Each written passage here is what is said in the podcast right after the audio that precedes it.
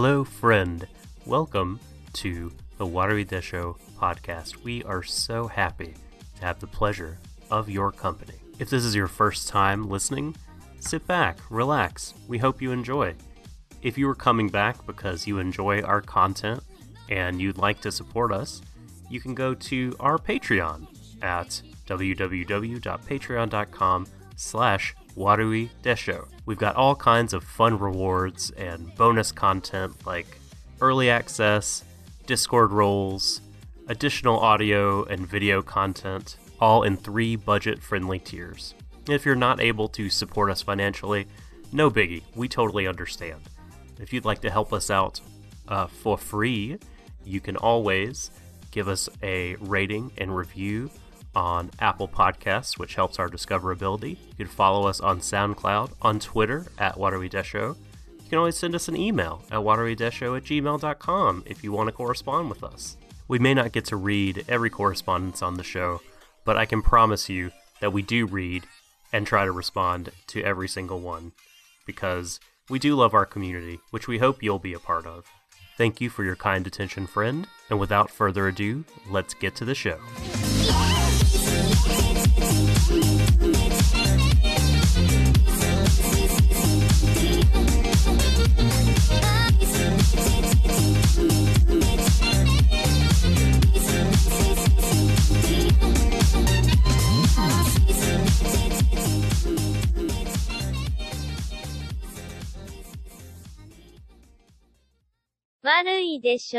Hello, friends. Welcome, ladies, gentlemen, and NBs, back to What Are We Desho stream of thought, talking about the Vikings, the one and only Norse uh, legend heritage thing.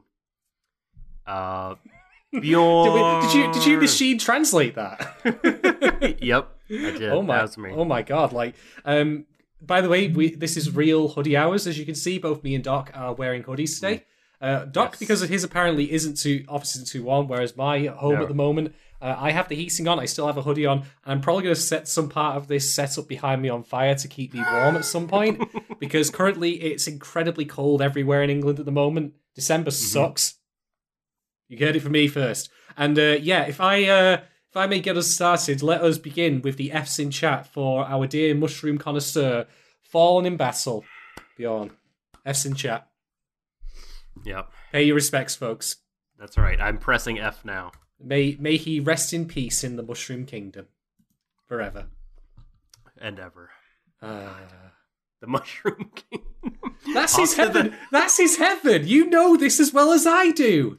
You gotta. They're gonna put his corpse into a pipe. No, he's gonna. pew, pew, pew. and now he's off to the big, you know, World One One in the sky. I, I, if I ever get round to it, and I suddenly also develop a sense of like color and artistic talent, I will actually make a Super Mario World like Bjorn sprite. it would work. Man, I need to get on Mario Maker and do a level called Rip Bjorn. Oh That no! needs to happen. It's just a big mushroom, and Oh, there will no. be other there will be other parts to it. I haven't conceptualized them yet, but the large mushroom will happen, and it will make you grow large as a tribute to our In- fallen incredible. our fallen hero. You know, I mean, the main character of the show is dead. Shadon, I know, our that's it. avatar. Pack it up, pack it up. Let's call it a day. I, Mhm. I'm, you know, I'm done watching Vinland Saga now. What? Why come back? I know. I mean, there's you know the, the political intrigue can kick rocks compared to Yeah. you know all this devastation of like you know of meeting old friends again after all this time you know the burden of aging you know 11 years later all this awful stuff. Doesn't matter. My favorite mushroom boy ain't Yeah. gonna mushroom no more. He ain't gonna no get more uh, no. no no more shroomomania for us. no. It's very tragic, but No. we'll we'll try to soldier on and do this. i do hope that As- uh, Bjorn's tombstone is just a giant well toadstool it's what he would have wanted It it's true. yep, and that's what's important. Um, I'm the subtle doctor, by the way. I don't think I mentioned that. Uh, Shadon is with me here from the other side of the pond, the hardest working man in pod business. Well, I don't know about that, but hardest drinking man in pod business. I think that's probably the more accurate description. Those that's not uh, contradictory claims. Al drinking alcohol is not hard work, by the way. Uh, spoilers, by the way, for our final Vinland Saga stream when it happens. I will be drinking mead on that. it must happen. Oh, of course, it must happen. There, there will be other, other surprises in store. I'm sure for you. But the mead, the mead, you've been. I feel like you've been. Have you you called that a while back, right? Like I did, I did, and mm-hmm. I promise I will get round to it. I will. I promise I will get drunk on stream just once for covering Vinland Saga. It's what Bjorn would have wanted. Again, it's true. It's just it's what we need to do as a community is honor his wishes. I think, you know, it's what anime deserves, right? Mm-hmm. so, deserves um, deserves me making a tit of myself live on air to, mm-hmm. you know, how many people may be watching this thing in time because I'm drinking fourteen percent mead. Whoops. well, now the anime can drink along with you because it turned 21 this week. Oh! Vinland Saga. Yep, it's come of age. Um, that was the best segue ever. You, I, I feel like we need to start having a competition on who can outdo each other with the best segue on this show. Oh, I lose so hard. Like I'm, I'm terrible at it. This was the exception that proves the rule. Well, one I'm if I if I if I get rich, I'm going to win uh, it by default forever just by having a segue in the background, completely uncommented on. Best segue on the show would be the worst segue of any show if you had a segue in the background of your. You have no shot. imagination, honestly. No imagination. well, look, before we can fully go into debaucherous revelry with Vinland Saga, we need to look back one last time at episode 20, specifically the Twitter polls, and check in on what you, our our viewers slash listeners, uh, had to say about mm-hmm. various polls that we put out on the Waterly Desho Twitter at Waterly Desho if you'd like mm-hmm. to participate. More Definitely. polls will be coming at you throughout uh, this stream in the last mm-hmm. week. So head on over and vote. We'll update you on them at the end of this stream and then at the beginning of the next one. So you're right. So let's take it from the top then. Uh, Vinland Saga, episode 20, poll number one. Is Floki the salacious crumbs of King Sweyn's Danish Jabba uh, 42% said, oh, oh, oh, oh. Do. Oh, oh, oh, oh, oh, oh.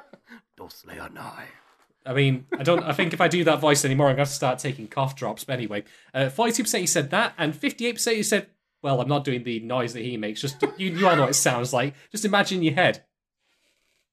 That's good. The screaming incoherent noise. Yeah, it's good. The salacious Ima- imagine Frank Oz like you know going completely insane on LSD, and that's basically how it sounds. Man, I used to love. I still love actually when Jabba like gets mad. Like it's so funny to me. His whole like you know huge eyes and just the nods like who the chuba like it's oh god, it cracks me up that scene every time. When what do you reckon he's actually? Off. What do you reckon he's actually saying? Like you know, apart from his usual gibberish, like, "Oh by Christ, I didn't mean for this to happen. This is most uncouth." Exactly. Or do you reckon he's? Or do you reckon he's saying, "You what, you plush quack? I'll fucking have you." Like that. he's just like you, probably the latter, but I'd like to think that he's just like, Oh, dearie me, I feel as if, and don't take this the wrong way, but you may have stepped a skosh out of line. If you could just perhaps rephrase what you said, maybe we'd be able to get along like sporting gentlemen. Now is not the time. It's the new season premiere of Babylon 5, you fuckers. mm-hmm. I could have just about yep. seen him being there. I mean, he clearly is a couch potato, let's be honest and they don't have DVR in the Star Wars future. Oh no, no. I mean, they had to light, watch it. Light, light speed, lasers, lightsabers, even you know all that streaming services on demand. No, possible. Oh, man, do you remember?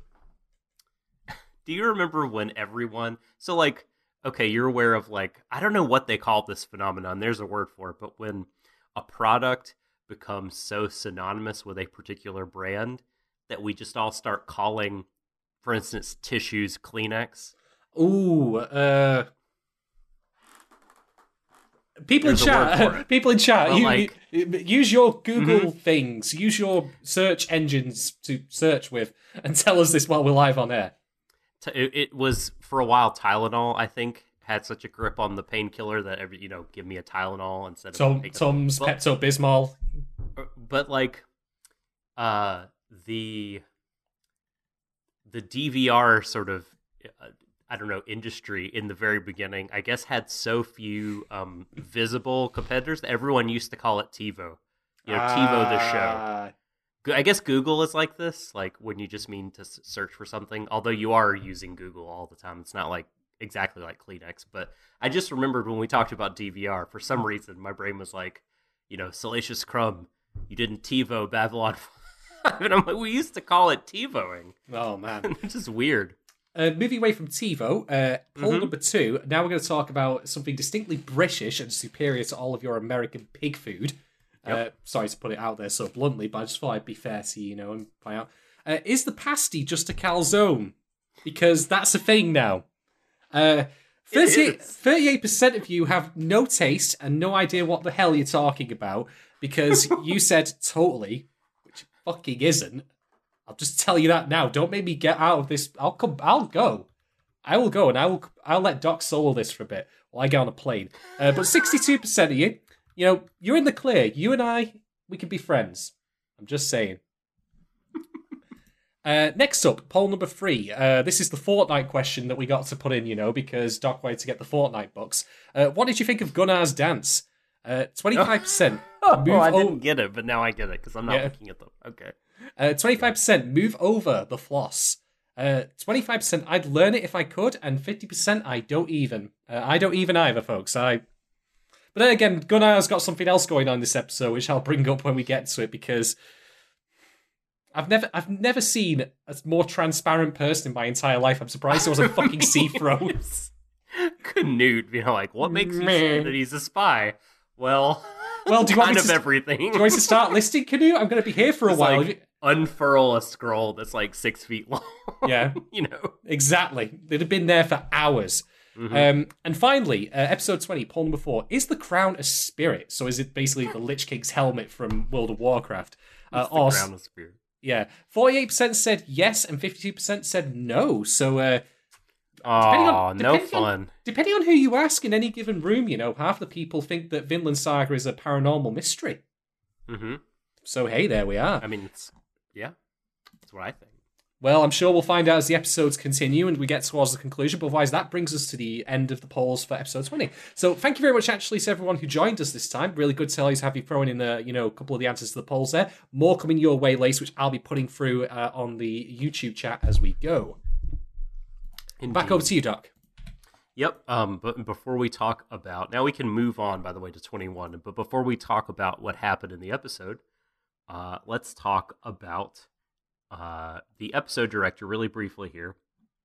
Uh, Saikai is what the Japanese uh, title is. Translates to reunion, of course. Mm-hmm. Um, and we have Yusuke Sonoichi directing. Uh, once again, the director's chair, only a single occupant this time. Um, and you know, I thought that they did uh, a pretty good job with this. I enjoyed, and this is not on the director per se, but like I enjoyed uh, this episode. I thought that there were numerous instances of really high quality, highly detailed um, facial expression art Yes, yes, there was. There were some really good like reaction shots and things like that that again it looked like they took some extra time to add some extra shadows uh shading detail lines and that added a lot to the episode. But um Sonoichi has directed uh before. Once again we're in reruns here. Uh they directed episode 10 and just like on that show I will say here again not a huge resume for uh Sonoichi or is it Sunochi? Am I reading this wrong? I might be reading this wrong. I am. Uh, Just call him Simon and have done with it. Yeah. uh, Yusuke uh, Sunochi. Sorry, apologies, Yusuke-san. Um, but uh, yeah, I'm gonna shout this out again uh, because it's really fun to see your reaction to when I say this. Uh, Uh, P- production assistant on Mass Effect Paragon Lost, the movie. oh, hell. Just forget it exists all the time. Uh, that's basically what's happened to Mass Effect, the franchise in general. Even I forgot about it when I promised I'd start streaming it. You did forget about it. Yeah, Um, I guess my mass just wasn't very effective for too long. Wow, wow. Um, but yeah, like you know, this person has never. Um, it looks like never like helmed a project creatively as like a director or an art director or anything like that. Um, they were the unit director for the Ace Attorney opening, hmm which, I mean, you probably don't want to be associated with the Ace Attorney television anime at this point, but some good credits, uh, though, even though, again, the resume's small. Stuff like um, uh, Drifters, an anime that more people should watch. Uh, episode 6. Uh, again, Drifters, uh, an incredible anime that features uh, Jesus commanding an army of orcs. Definitely should watch this show. Ah, finally, Um, a faithful adaptation of the Old Testament. exactly. I've been waiting all my life for this. I might have actually paid attention in Sunday school. God, you, literally. weren't- Why? if you, if you knew they weren't censoring the Bible, that's all. Uh, you're just a conscientious objector to Sunday school. Um, Furikuri Progressive. Uh, mm, the probably that one isn't so good. Uh, I've not seen it yet, but I've heard only disparaging things. Uh, but also e- episode director on uh, episode 13. Uh, always important episodes, those uh, of Haikyuu, the second season. Um, done some work on the basketball Kuroko plays, Mhm. um, which I quite like, uh, despite not having watched a lot of it. The stuff that I, I watched, I did like. Um, but yeah, small CV, but um, putting in a shift here again, a, good shift, I should say, on Mm. Vinland Saga, episode twenty-one reunion. They've certainly done very well with this particular episode. I'll say that ahead of time. And, and if anything, like the most recent episodes, finally feel like the show's got its stride again. It just keeps Mhm. it just keeps hitting it beat for beat, Mhm. time after It's time. true. It's just it's just landing all the right notes, hitting all the right spots. It's working. So keep it It's up. It's working. See it home to the end, boys. Um, I don't think your poll is posting in chat. Oh, that's um, rude of it. just because I guess you're not the admin or whatever. So, Boo. boo. But head on over to Twitter. Um, maybe the the notifications here will be like poll one is up.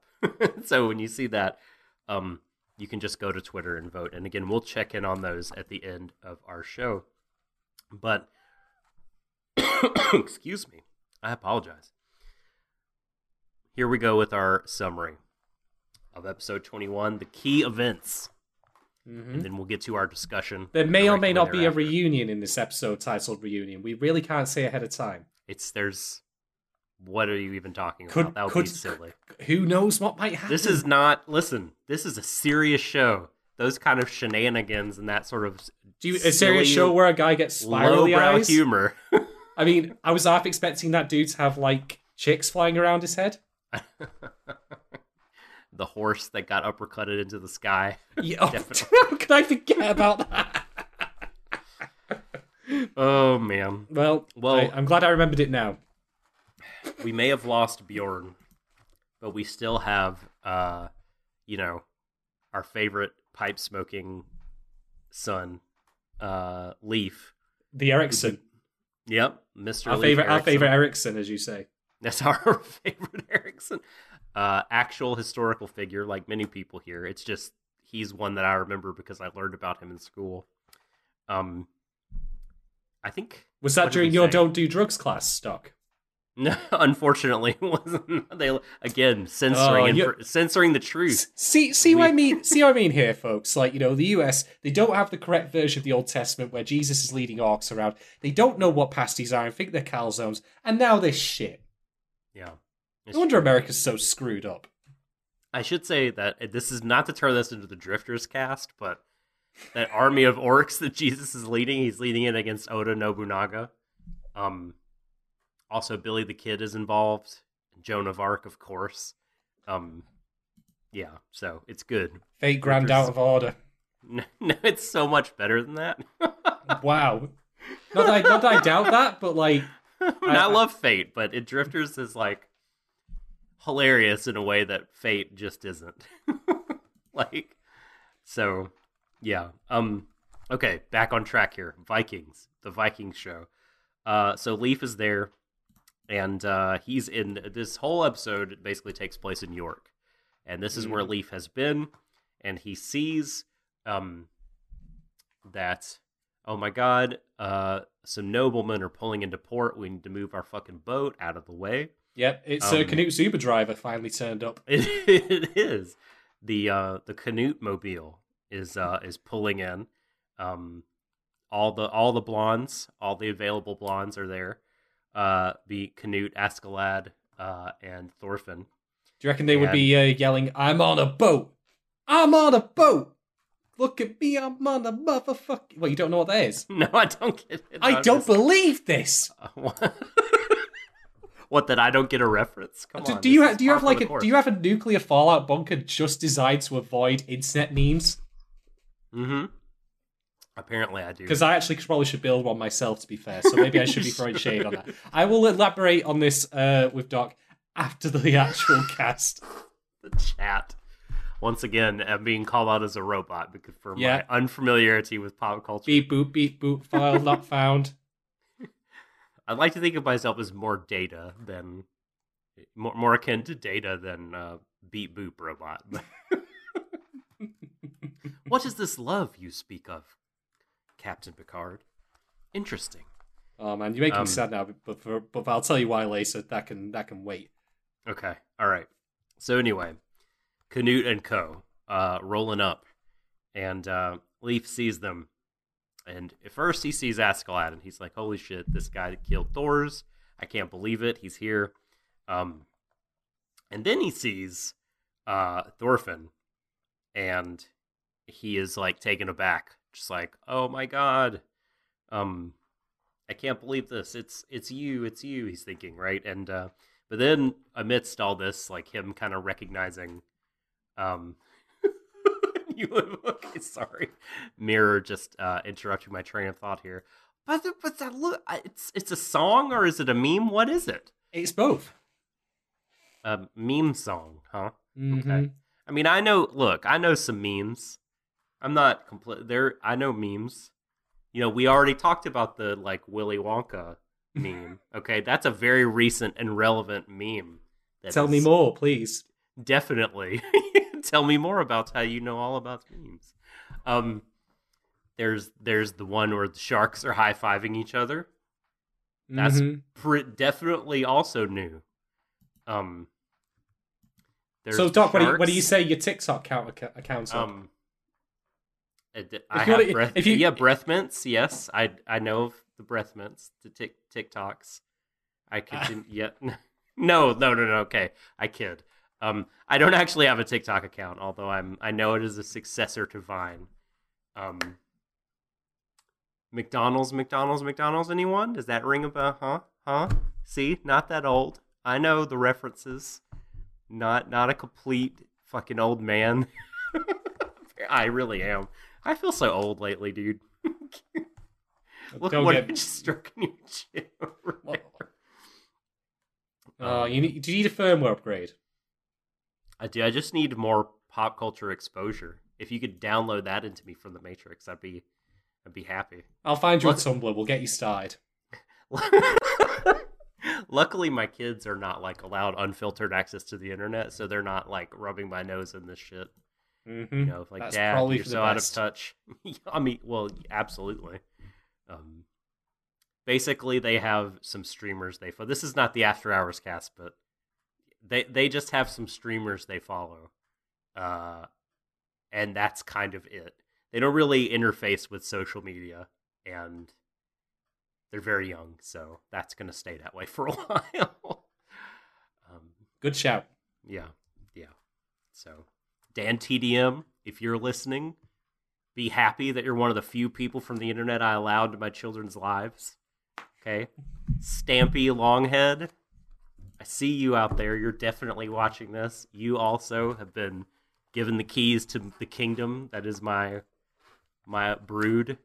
So, don't take that shit lightly. Don't fucking show up as like a fucking you know, ProJared type one day in my timeline, or I will just it's gonna cause me a lot of stress and heartache. So don't do that shit. Uh, also, respect women should be probably the the larger reason that you don't do that Yeah, there's anyway. there's plenty of good reasons for that. Anyway, okay, I'm gonna wrestle this back to back to Vinland. Um, yeah, so Canute got shot. Um, you know, it was no longer a good day, as uh, as Ice Cube would say. You know, someone had to use their AK, hmm uh, their auto crossbow, um, and yeah, shot Canute right in the right in the chest, and uh, an assassination attempt was made on the life of the prince, and uh, but then we find out Canute, even a larger revelation.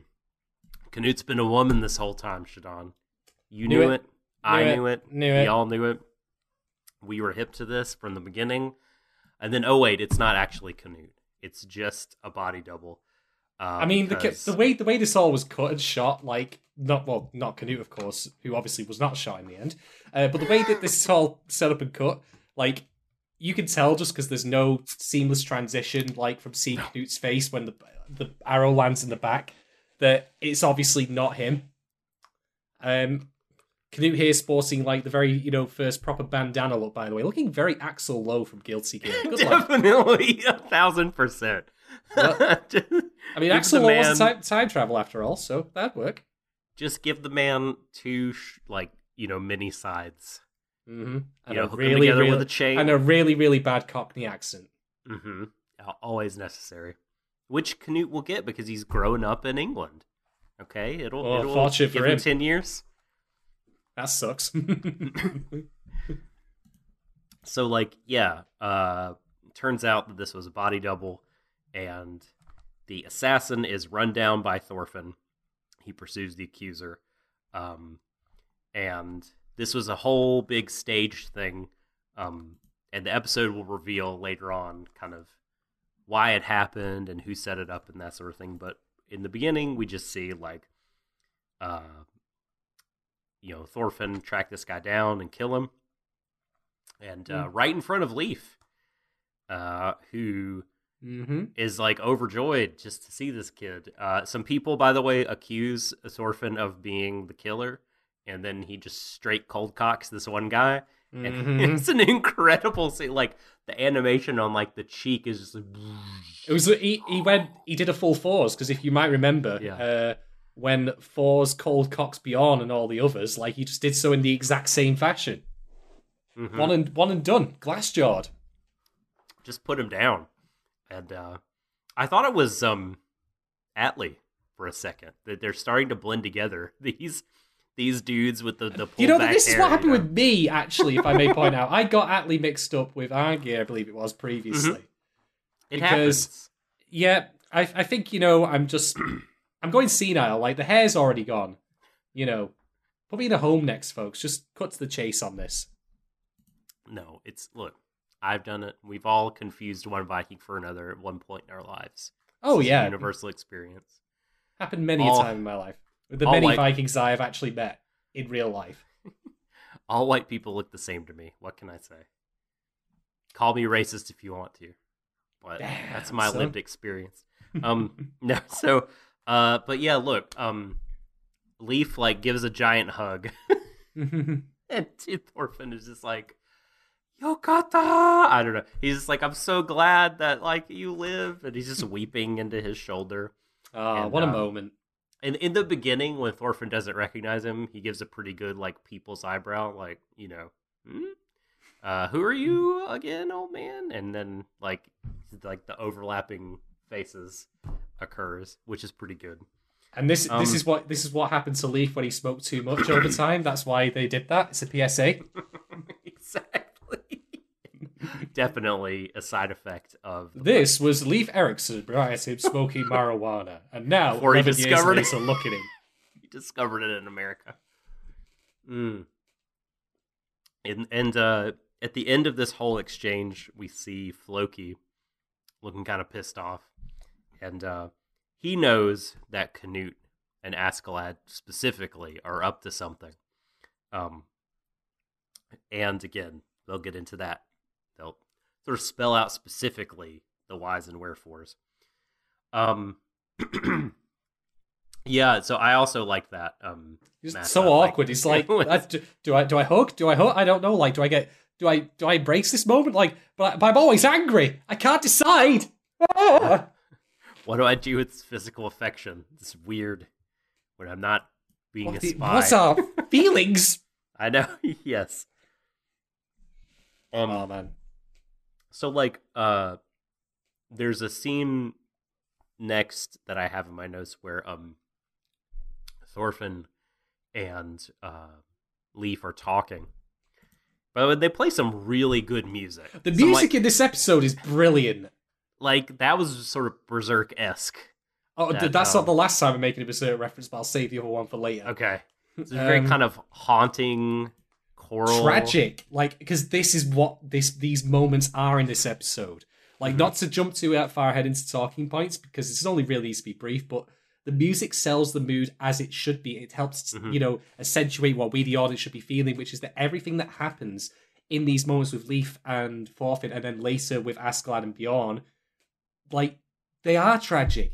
They never should have happened to begin with. In an ideal world none of this would have happened.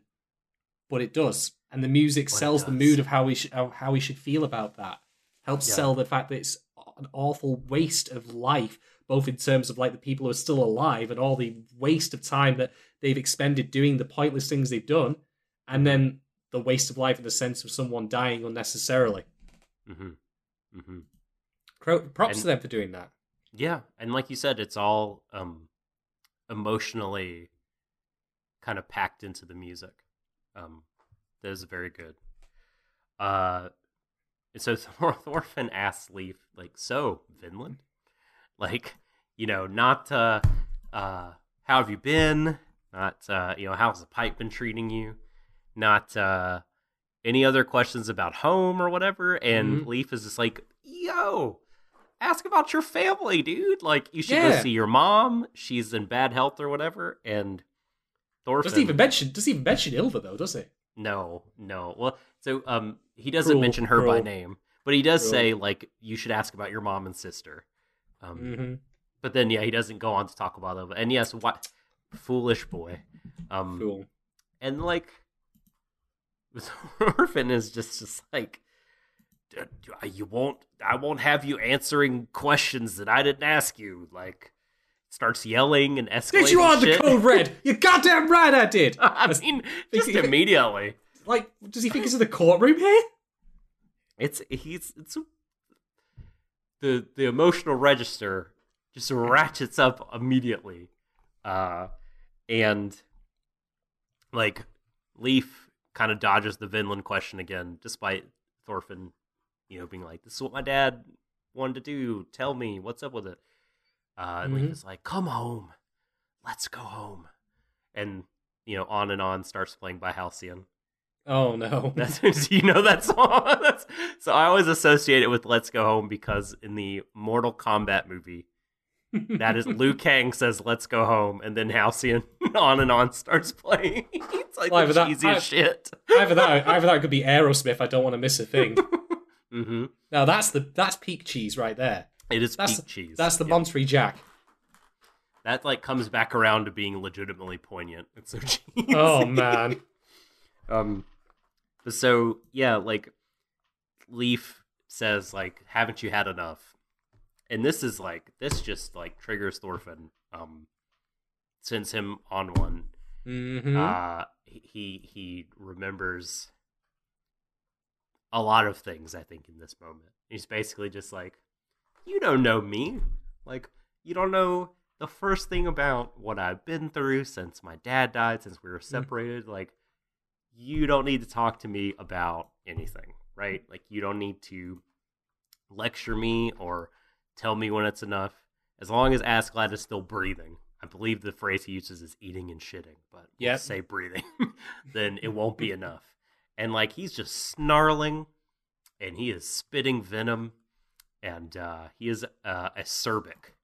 Uh, yes to, to that's poor yeah that's right Leif Chan, uh, who should be protected at this point, I think. Um, OG song. So uh, then we see Bjorn. Bjorn, no, it's just making me Oh. sad all over again. I, I'm going to Um, note, by the way, just to interrupt briefly, that this scene, I've been told, apparently did not exist in the manga, period. Uh, like, the Hmm. first time that we would have seen Bjorn in the manga in this storyline, or this particular part, would have been when he later arrives for his, you know, early morning Tuesday duel and, you know, tea and biscuits with Askeladd. I like that this is there. I like this better. I really like this edition for a lot of reasons, but I'm going to talk about that later. But I will just want to mention that and allow you to uh, carry on, my good sir. Sure, sure. Um, you know, he meets with Askeladd and they exchange some pleasantries. Askeladd seems to be pretty awkward. like, like, um, you know, uh, Bjorn tells him like, "I think I deserve more than this room for the service I've given," and Askeladd is just like, "Ha ha." So, right. It's, So- it's okay. It's okay, Bjorn. We're going to leave a shitty TripAdvisor review when we're done. Two stars. Would not visit again. Yeah. Oh, this is Askeladd our, is this is like- Airbnb Askeladd. Do do you think, really think that I deserve this as a punishment? Death would be better than sleeping in one of those places. Fuck's sake, man. And Askeladd's like, so, how's the food? Like, how about those Dodgers? They're having a hell of a year. Um, yeah, and Bjorn, sort of at the end of the small talk, you know, he's just like, you could leave. Um, I'm fine. But how's your leg? And uh, Askeladd's like, well, I, it's good enough to hold a sword. And Bjorn says, then tomorrow. And my first thought was, Bjorn is pushing him to fight um Thorfinn. And that turns out to not be the case, which we'll see in a sec. Nope. Um, so Mirror says the scene was in the manga; it just happened Mm. earlier. Some events Yeah. rearranged. Not unusual for this show. Um, Yeah, oh, that's that's the thing. I've just spotted it come up in a second. Ylva is married and has kids. Oh shit, Thorfinn's an uncle. congrats, Thorfinn. Congrats. God, that's going to be an awkward family reunion when they can finally when they finally Reunion part two. Um, so uh, Bobby and whatever your name is, like I told you once that I had a long lost brother. Here he is. He's just like and Forth is just scowling, like he's scowling, has like mm. blood dripping off of his knives. You know. I've got to kill Asgard in a minute. Can we make this quick? has like an arrow sticking out of his shoulder. Hi, kids. like, it's, it's rough out there. Um, yes, exactly. Enjoy enjoy your youth, because one day it'll be stripped from you like so much cheesecloth, and you too will be flung into this cold, uncaring world to Yeah. die or to become an See your evil, dad there? If he, twisted. get, if he get if he gets on a boat and you think to yourself it's a great idea to go and stow away along with it, don't do it. Just No. just trust me on this one. throw yourself into the sea. Whoa, we big have, you know, no, no, no. Um, like that was a, such a cool scene, like I said, and uh, and I was immediately just thinking, he's pushing him to duel Thorfinn. Mhm. Um, and then we cut to the the the plot the plotting room, you know, the schemaverse. ah, and, the war uh, room. Exactly, and just to like Oh, just God. to like hammer home how much Askeladd is, you know, like cunningly uh chess making master. a plan. Yeah, we've got the the shot of the spider in front of the camera, um, Mhm. which is sort of in the beginning is kind of blurred out, but then the shot shifts focus and we see the spider crawling around as Askeladd talks because he in fact is the spider and we're all in his web. Um, Mhm. I'm not saying this is bad or like sort of a poor um, directorial uh, or, or or poor on the part of um, the mangaka. If this is like a shot for shot redo, um, it just is like you know, it's some low hanging symbolic fruit, but that's okay. That's that's good. That's fine. Sometimes that works. Yeah, yeah. Um, and so we find out that the reason there was this body double and there was an attempt on his life is to sort of force the king's hand when it comes to the reward and assignment he would give to Canute, because Askeladd and Canute were worried that um, that, that Thorkell and Canute would be separated uh, by king's decree. Uh, they will be given rewards of like strongholds or territory that are far apart from each other, um, a quote unquote reward, but that way they would they will be pulled apart so they couldn't join forces against the king. Um, but with an attempt on the young prince's life and uh, a different heir out there that it's well known that the king wants, I think, to to succeed him. Um, now, if the king, in his reward and assignment, does something that looks like it will be disadvantageous to Canute, then it will be the, the nobles and the military will have much more of a case to be like, well, the king really is trying to, um, you know, make Canute look bad. And maybe I should believe these rumors that he's trying to kill him because clearly he is putting him in the bad position here. Uh, And- by giving and- him York, and- or at least giving him some kind of territory away from Thorkell. So they're trying to make sure that doesn't happen. Mm. And- and thus fake news was invented, Also- folks. Uh, as we as we've already pointed out, Gunnar Gunnar is a, a spy, and he Spy my the ass. session very It's the much like, shittest "Oh, spy I've I'm ever so seen in my that Askeladd is here. It's like having ten thousand troops. Oh, Oh, so good. Boom, Shuts the door. Oh shit! I've got to go tell the king right away. And like, um, you know, Thorfinn follows him and he sees him, but uh, you know, being the chess master he is, Askeladd has planned for this. In fact, it's sort of part of his entire long view game plan from the beginning. Um, and he will use the spy to relay information to the king, um, Mhm. Having the king believe it wholeheartedly uh, and without question if it comes from a spy. Um, so the idea there was to relay the message to the king hey, Canute, Canute don't want to mess with you right now. He has a grudge against you. He's already pointed it out, but he's playing the long game. You don't have to. You don't have to punish him right away. You don't have to try to get rid of him right now because he's not going to do anything right now. Can I just say, like, So, given everything we was learned of, sort of of, big of Gunnar in this Grand scene, plan to um, keep Canute and his vassals united Hmm. and keep him out of the king's immediate like radar for uh, keep keep him off the shit list for the time being. yeah. Um, Can I just point out, by good. the way, that like um, everything we see of Gunnar in this particular also scene, in the scene, Canute says no more body doubles ever. Uh, he did not like that the young lady perished. Um, I cannot hear you. oh, that's great. Uh, did I? Oh, this is my fault. I can hear you. Doc is trying to silence the, the majority. He's trying to silence. I'm, I'm This is my God fault. My um, my headphones came ever so slightly unplugged. I apologize. Uh, you probably have been trying to cut in for a few minutes. I'll let. I, I was just gonna say, like, seeing Gunnar in that scene, like, I would not trust him to tell me, like, you know, what the weather is outside or how the local stock markets are doing or where's best to go get, you know, a decent bite to eat. Because Yeah. as a spy, I'm just gonna say this bluntly, he is shite ass. He's the word. He's fucking terrible. He's like sneaking around the woods afterwards like he's dick fucking dastardly. no, seriously, with that mustache. Are you telling me that he, he's a spy? Jesus Christ. I mean, he might as well have Uh, come into the meeting with a T-shirt that said "definitely not a spy." Like I mean, that's like Austin the. Powers was less conspicuous than this prick. Sherlock from Kabuki Kabukicho Sherlock is better. Yeah. when he wears those Tekken disguises. Exactly. God. Yeah, Gunnar is the worst. The worst spy in the history of spies. Um, boy, not a good, uh, not a good start. Luckily, England would rebound uh, in terms of a nation known for having good spies, be they fictional or otherwise. But he's a fictional too, so yeah, I guess in the, uh, not not an auspicious start for England's fictional spy club. Um, but you'd have a good one come around the bend in a few centuries, I think. Um, okay. So I've not lost you again, have I? No, no, I'm still here. You are still there. Okay. Um, let's see where are we in the notes. I'm at the bottom here.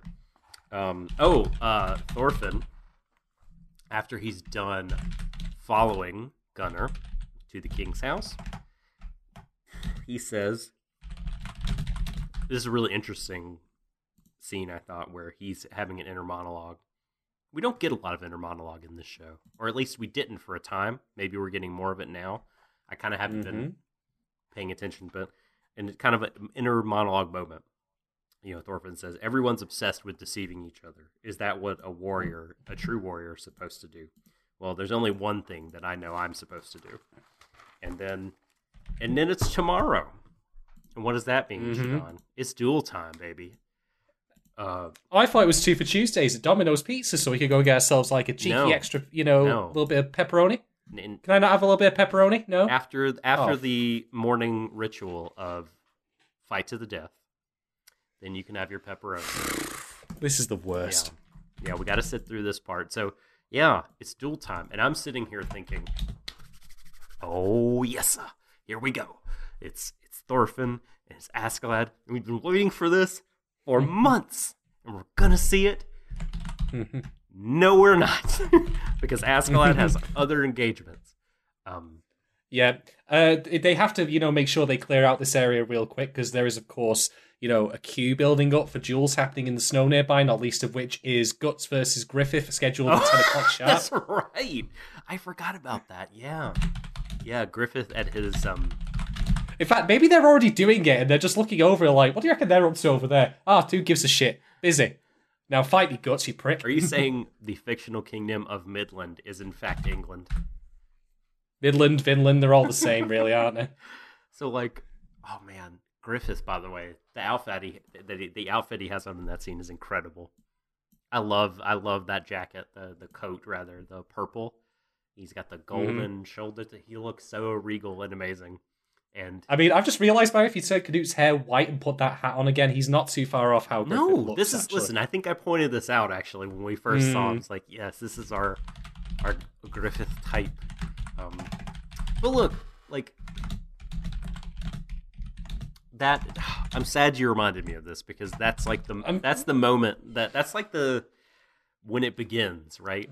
That's like the apex Griffith's apex mountain is when he steps out Mhm. onto the snow to duel uh, guts. He is the highest he will he will be, and the, and it begins a precipitous fall, uh, Mhm. and it's very sad, and I hate it so much. But um, but yeah, uh, duel time. Uh, it turns out the duel opponent of Askeladd is in fact uh, Bjorn. Yep. Bjorn uh, appears, and Yep. And he's going to play the Bjorn Eyes White Dragon right here in this duel. I'll tell you that for free. he's like slowly kind of trudging up the snow and uh in a really heartbreaking final scene like he and Askeladd have their duel with Canute being the witness why are you just standing there Canute why are you gonna let this happen why are you gonna let our our top shroom get snuffed out Top He's our top shroom. uh, yeah, Bjorn is just like, yo, Askeladd. He says all this while, you know, labored breathing. Uh, I really looked up to you, man. Uh, I really looked up to you, even though you hated me, and I'm not the only one who did that. Like, you hated all of us, you know, and I just wanted to be friends with you. Just wanted to be Tomodachi B. And, uh, then they commence dueling, and uh, Askeladd misses the vital point, and so Bjorn gets to remain around for a few brief seconds uh, hmm to deliver his, his final line, which is just echoing what he said a moment ago. I just wanted to be friends with you. And uh, like any true friend would, uh, Askeladd uh, puts a knife through his heart. right Yeah. and there Right, to, to right, end his right after, right after Bjorn, you know, just says "bury with my with my children, Askeladd," which is of course the secret mushroom store. right, exactly. Bury me amongst my family. let me let me live amongst them for all time. Bur- Bury me Uh, in that one spot, and uh, the- forest god hangs out with all those mushrooms. Um, but yet, no. But, but Askeladd also says, you know, importantly, he's like, "Yeah, like you were my only friend," and then stabs him in the heart. I need to get the order of events right. That's important. Just teaching a lesson for the kids, you know, like you're going to end up murdering your friends eventually, so you might as well at least be ready for it when it happens. Yeah. So that's the Oh, episode, boy. man. That's uh. That was the episode reunion. Woofed. Yep. Man, that a toughie. it was a toughie. Uh, should we address patron questions first? Get those covered. Yeah. Sure. So that way we don't forget. All right. So we have two this week. The first of which comes from Failwolf. Uh, this one is quite the question. Um, would you take a kid hostage if it meant saving your friend's life? Uh, with a picture posted in our Discord, by the way, beyond like holding Thorfinn at knife point from episode four. I have thought about this a little bit. And I know that sounds like a bad start when I have to think about would I take a kid hostage? That's not well, you're a good taking start, the question seriously. We have to. Well, here's the thing, right? Like, this is an extension of that principle of how far would you go for a friend? Like, what is your like level to work with, so to speak? So let's be honest here, right? I have a couple of very good friends uh, who I know over here. I of course have Doc and all, all that, and a lot of other people I'm very fond of. Peace, bro. Uh, here's the thing. I'm sorry, Doc. I would not take a kid hostage for you to save your life. I know that's going, and I know you're going to cut the stream immin- imminently, and that's going to be the end of this podcast as we know it. Just going to be turned into so much ash. But here's here's the thing, right?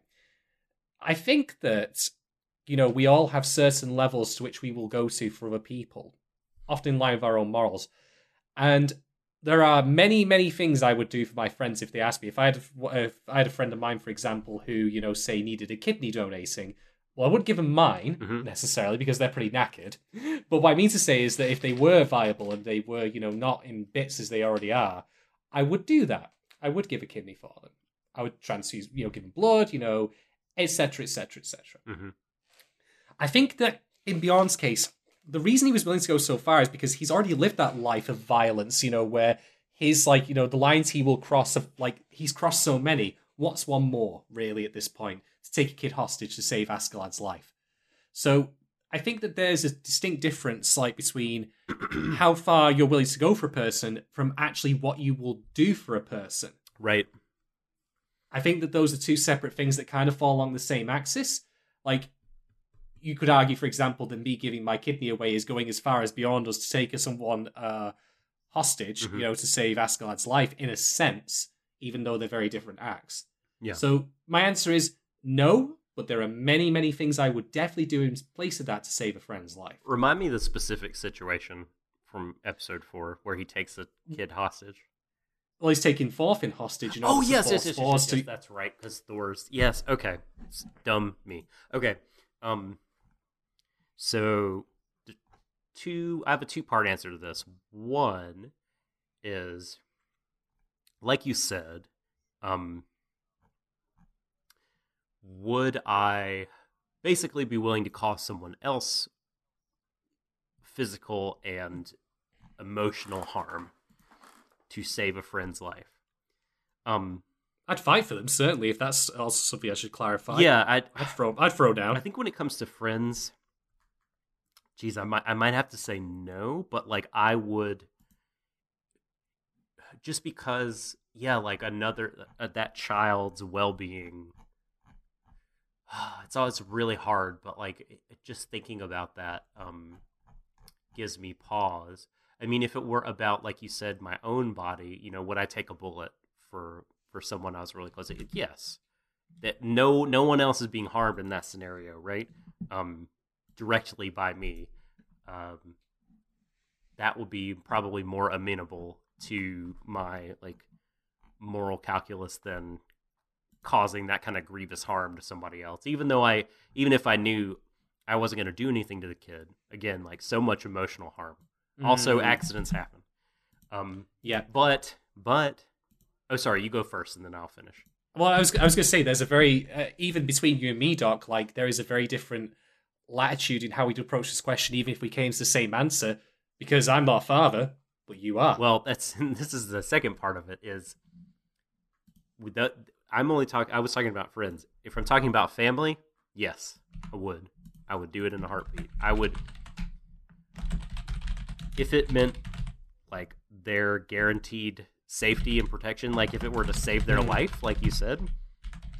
Uh and I these like hypothetical kind of um in a vacuum moral questions are tough because how could we Mhm. ever know really a lot of times whether or not our doing a thing is causally related to someone else's life being saved.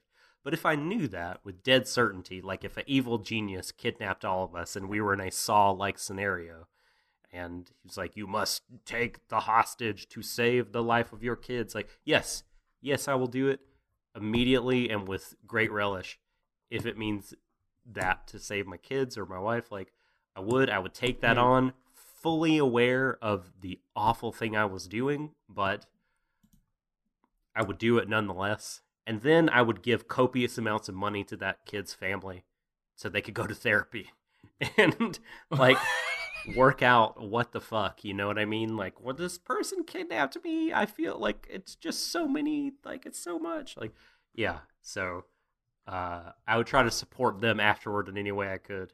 But this is all getting away from the Vinlandiness of it. But, like, you know, uh, yeah, yeah, I think I would put a knife to Thorfinn's throat if it meant to save my kids. No question. Mm-hmm. Fair enough then. Uh, so thank you very much for that question, Fairwolf. I hope it never actually comes to pass in reality. Please. Please. please, please, no, don't, don't put me in that scenario if at all possible. Ah, all right. So next question, moving away from kidnapping and child murder, let's talk instead about something else. Uh, this question comes from good old Blinkardi. Shouts to you, Blink, for always uh, chiming in with some excellent questions on this. Uh, what do you think of Askeladd's personal mission in regards to Wales over the course of his life, and how does that mirror Thorfinn's? So, again, I've had time to think on this. This is the benefit of working, a you know, a job ahead of time in the UK. Always handy. Hello, Sophie, by the way. Good to have you joined us. So, here's the thing, right? Askeladd's mission. What has he actually done over the course of his life since he had this idea in his head of hating the Danes and wanting to basically fuck with their shit? And the honest answer, the honest answer to this is that his mission has been really, really badly executed or even conceived from the beginning. Because all he's done is be, he's been a pirate. Like, he's not like, let's say, for example, an organized resistance or an active, you know, like plot to take down the king or you know and such. And by all accounts of what we've seen thus far, it's not that he. It doesn't seem like he's even considered it. He's just simply become what his father was, as we evidenced in previous episodes about cycles. You've heard me talk about this before. I'll not make a cycle of talking about cycles if I can all help it. But you know how No, things do go it. Do the meta. just just gets too meta, honestly. Uh, but that's my point.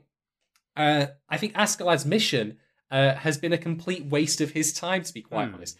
Now, on top of that, it's also incredibly morally repugnant what he's been doing. Let's be fair here. But you know, if he actually had any intention of helping Wales in the slightest right now, he might wanted to, you know, have maybe toned down the piracy a little bit and actually focus on harming the Danes in a way that would, you know, release their chokehold on Wales. Campaign against You know- fishing off the coast and against b- Yeah. blubber oil. Save the whales, man. Oh god, we're gonna get into some fucking EU fisheries shit here. There's some contemporary politics for you. Um, but no, like I think that his, I think that like for all that he has like this agenda, Mhm. like like with Thorfinn as Blink asked, he's not gone about it in certainly the most efficient, direct, or you know effective way that he could have done it. If he wanted to harm the Danes, there are a million and one things he could have done. Like if Sweyn was on a boat, for example, out somewhere in sea, he could have ambushed him and killed him there and then. I mean, come on, he was cunning enough to put an ambush together for Thors, and he wasn't going to do that on his own, like, initiative for King Sweyn, for example. I'm just saying that he probably could have done it if he felt so inclined. In fact, never mind, he could have done it. He is doing it. He's doing it in now. this very Yeah. episode. He's doing it right now. So all these 11 years of it, like, at least that we've seen him, you know, fanning around doing this piracy shit, you like, you know, posing for, like, um, I don't know, Death Row record covers. I mean, Exactly. you remember that. yeah, you remember that. O- Odin Like, forgives, but we don't. Yeah, exactly. For all that he's been doing that, like, you know, his plan has been pathetic. And indeed, one might then argue that maybe that's the point. Maybe he- he never truly believed in his own agenda of trying to help Wales and secretly was just the money grubbing, like, bloodthirsty, you know, mercenary that he's been all along. We'll leave that for up to debate. But yeah, I think it mirrors Thorfinn's perfectly in the sense that Thorfinn, you know, as I've said many times, should have killed Askeladd right there and then. Damn the duel, damn the ritual, damn the, you know, honor system and all this crap. Like, killing Askeladd early on, I mean, he spent 11 years of his life waiting for this to happen. What a fucking waste. You know, if you'd killed Askeladd within, say, in fact, never mind if. Let's go back to that scene where he had Askeladd, like you know, in the uh, in the stable where he was asleep, and he could have stabbed him in his sleep. You know, if he'd done it there and then, yeah, he was still a boy, but he could have gone and done anything else from that point in his life. Maybe even go looking for Vinland, because he certainly still has a feeling for that here and there. But again, his life has been wasted by what's happened. Hmm. So for Ian Asgard, they've got agendas, they've got ideas, they've got pretensions or notions towards an overall goal, but they certainly haven't done it in the cleanest or most effective way they could have done it. Actually, kind of betrays, you know, their own immaturity in the matter. I would argue. Do you think they both might be in some deep subconscious part of them afraid of achieving their goals? I'm going to address this in a little bit, funnily enough, actually. Okay. So I will. Uh, I'll keep my mouth shut for the moment. But yeah, that's that's my answer to it. I think that um, I think that Askeladd's execution of the whole thing has been well, from one fine game player to another blink, uh, scrubbish. He's been a scrub. Well, so let me try to amass a devil's advocate counter argument. You'll play devil's advocate for Askeladd? Yeah. Wow. so just an I mean, you really are being the dark horse in this. Like, you know, he's gonna say, he's gonna, you know, put another kid to, you know, the knife and all that. And on top of that, he's gonna play devil's advocate for Askeladd, the fucking snake of the show. Mhm. I mean, Jesus Christ, Doc. Like, you know, which which part of your speed dial does Lucifer occupy? Is it one or two? I'm not sure. six, obviously. Ah, Um, uh, fucking. I have to. I have to call it a day now. That's it. I've been beat. I've been thoroughly owned. so Well played, man. grazie. Um, so Askeladd. How well, kind of, um, or how concrete in his mind are we talking about the his mission being? Um, you know, so is his mission just uh, I hate the Danes and I want to cause them like annoyance? Because if so, Hmm. his pirating has been quite uh you know useful to that end because he's been killing Danes and plundering their villages and shit. Um you know, I think this whole the whole sort of non-aggression pact correct me if I'm wrong manga readers and people that remember things I'm like yours truly, but like it feels like um kind of an audible on his part like a, oh I see an opportunity here and I'm so I'm going to take it for the benefit of Wales. Um, and yeah, before he was just like amassing wealth for whatever, uh, and yeah, causing uh, annoyance and uh, suffering to uh, Danish villages uh, everywhere. That could be true as well. Like if it turns out that Wales for him is only just a peripheral thing. Again, maybe it's an excuse that he says to himself. Oh, you know what? I'm pillaging and plundering and I'm like killing people and like taking their women and you know making like great, you know, material for future Viking metal bands. But hey, hey, you know what? I'm doing it for Wales. You know? yes, exactly. That's my that's that's my that's my excuse. Whether or not he doesn't care a fig leaf about Wales or not. Mm. Like it could very well just be that, and maybe he always is just like exactly as we see him, which is to say, murderous, scheming scumbag pirate. Do you think Massa's onto something that maybe he was like an idealist once? Like he's waiting around for Artorius, and then at some point it was just like, eh, it's not happening. so, but Well- until and then Canute shows up, right? Well, the funny thing is, maybe that in of itself like could be an interesting contrast to Thorfinn because Thorfinn is an idealist in a sense at the moment with how he wants to fight Askeladd in this duel. But as I've said many times, and I'll keep repeating until Askeladd finally does, you know, go one foot in the grave. Uh, maybe he should have given up on that idealism a while ago. Hmm. Just a thought. So to contrast with Thorfinn, I guess to me, like Askeladd's mission feels a lot more um, daunting, a lot more kind of conceptually vague, and possibly not graspable in one's lifetime. Whereas Thorfinn's is very concrete. You know, he's in control of all of it. You know, he doesn't really have to depend on other people to to see it Mhm. through, and uh, it feels like at almost any time he could really carry it out and that's why I was thinking. Was He fucking should. so I was thinking maybe he's kind of afraid to. Could have done it a million times over by now. Like you know, we could have made, we could say this was this old gag reel of like how many different ways Thorfinn could have killed Askeladd by now. There's going to be hundreds of them. I tell you. Yeah, yeah. So honestly, like, I, I like Thorfinn is basically the fucking he's fucking Wily Coyote at this point, chasing the Roadrunner. mhm. He really is. He's he's trying so hard, and he just can't succeed at all. And now I'm just imagining Thorfinn falling off a cliff, and it's just meow.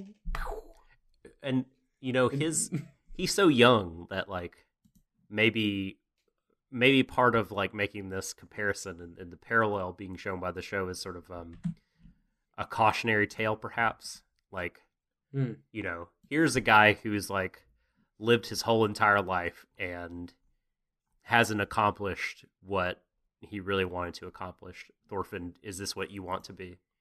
Um this feels like he could he could do this. And then but like we're, you're probably going to talk about like that's sort of scary to accomplish your life's goal at like age like 18 or whatever. Because then then what Mhm. do you do? I mean, unless Thorfinn wants to audition for like the earliest, you know, version of Ultimate Ninja Warrior, I think he's fucked. he could Just- he could do really well on that show He really could, actually. Uh, but anyway, uh, thank you very much for that Mhm. question, Blinkaji. Uh, if you yourselves uh, listening in the audience would like to get involved and ask us questions week on week about any topic you want us to cover on Vinland Saga, uh, feel free to check out our Patreon at patreon.com forward slash Warrior Show. Get yourself signed up for that for just a token couple of dollars per month. We promise not to deprive you of too many Popeyes chicken sandwiches or whatever your local equivalent is, depending on where just you're sacrifice one Uh, and then yeah, I know it's. I know it's a hard ass. I know it's really difficult. But please give it a consider. There's plenty of other great content to get from that as well. Early exclusives, things like our Christmas Ghibli casts, uh, the Computer Show Sherlock cast we've been doing, where I will be losing my shit in serious form come uh, Wednesday on episode nine. You get to look Oh, forward man, to I haven't seen the episode I'm- yet. I am. I've got I, the steak so knives are out on this. The steak knives are out on this one. Seriously, that episode that episode made me want to spit. Lyrical fire. Exactly. Oh god. No, I was just thinking spit as in regular spit. Spit. Okay. Um, Yeah, exactly. Like into a bucket. how many times? I'm curious. Like, I, someone, no one will ever do this, but what if someone went back through our 2019 content and tracked how many times we, mostly you, I think, bring up, uh, like fast food chicken, you know, chains to slag them off. I bet the the count is uh shockingly high. I bet we'd be surprised at the number. Yeah. it's our own variety bucket here, folks, unfortunately. Variety bucket more chicken. Yeah. jokes.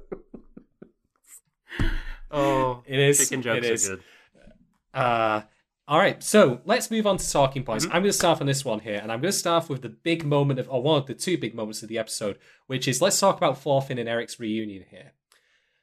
So, um, I'm going to get something conceptual out here first, which is I want you all to imagine, and I hope this isn't actually true for any of you, um, but let's just imagine, maybe not you personally, but let's imagine an abusive relationship.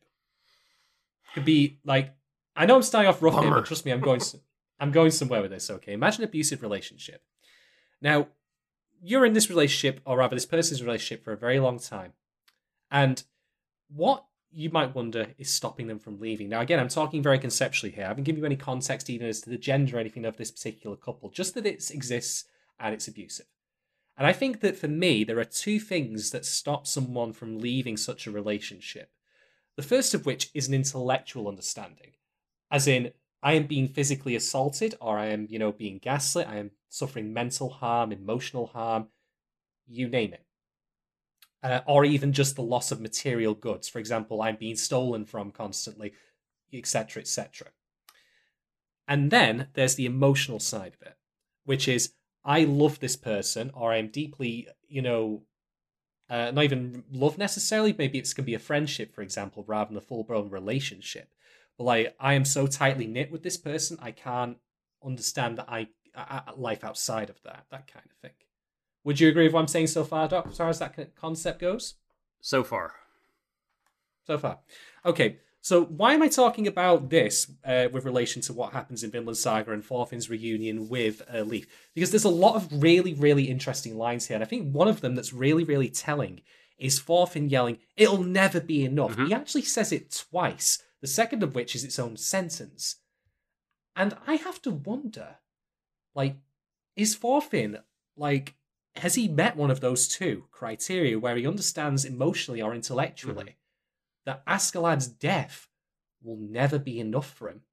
It will never bring him the happiness or the release that he needs if he were to kill him in the way that he wants. Because that to me seems very telling that he says it twice. And then on top of that, let's talk also about what he asks Leif specifically. Now, you might think that Thorfinn's been a massive jerk by not asking about his family, and that is true. I'm not going to pretend he's not. But let's drill a little deeper into this. What is Vinland conceptually to Thorfinn? It is a promise of a future for him, a future like, you know, Mhm. warm, open plains and fertile lands. And that's the thing that he keeps going back to. And that's why he asks Leif about it now.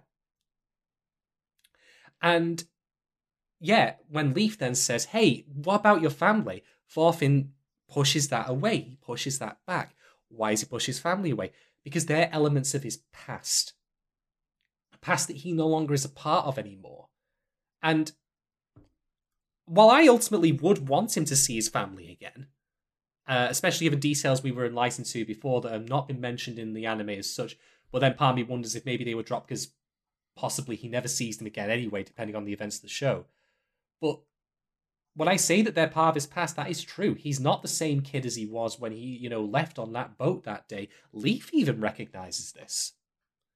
So I think that Thorfinn has some understanding, either emotionally or intellectually, that he wants to be free of this, you know, abusive relationship he's in, because that's arguably what it is, just not in the terms that you or I might describe in modern mm-hmm. relationships.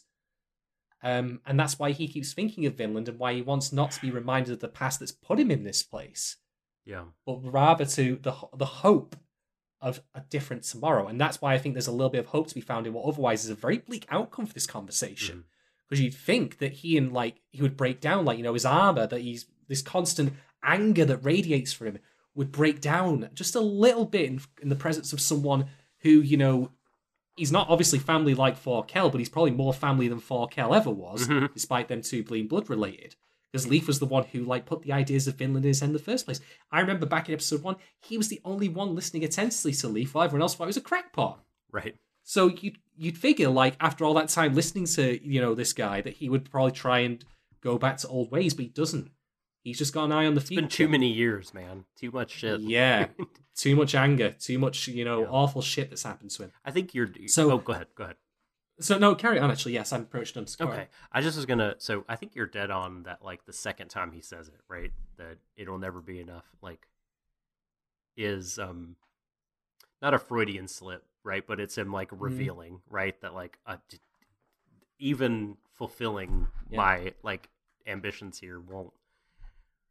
There's still gonna be a part of me that is broken and unsatisfied, and maybe he. Mm-hmm. I think that fits even, the. Go ahead. I, sorry, I think that fits the emotional side of it more than the intellectual one Yeah, because, especially with the way he says it, um, it strikes me as I a- think that like, sorry, go on. Oh, it strikes me as the thing I, I don't even know he realized he felt until. I mean, because you can imagine, like, he's talking to this. No one's ever person. challenged it Yeah, and he's talking to this person he's never seen in 11 years, and it's just bubbling up, like, you Mhm. know, and just came out. But go ahead, finish your thought. No, um, I was just basically say like that. Yeah, I think that for Thorfinn, like having never really been challenged on this before, like that's why he slips on it. hmm Because if he was, you know, if people had asked him about it a lot throughout his life, he probably would have like built up a response to it, something like, like it's my duty, Mhm. it's on my father's honor, etc. But no, uh, I think that he recognizes it'll do nothing for him in the end. It won't bring back his dad, that's for sure. And you know what's ironic actually? Now I've, I realize it. Remember all the episodes we had about Thor's like having a reputation that preceded him Yes. the trauma the the trauma uh, troll of Jom was it, I believe. Indeed, that still comes up even in more recent episodes when Thorkell like reveals that. But guess who's got his own rela- uh, sorry, not relationship, reputation now? For yeah, Thorfinn Thorfinn. Karlsefni, the You're guy, right, right. yeah, the, the the guy the guy who beat Thorkell the Tall with two knives.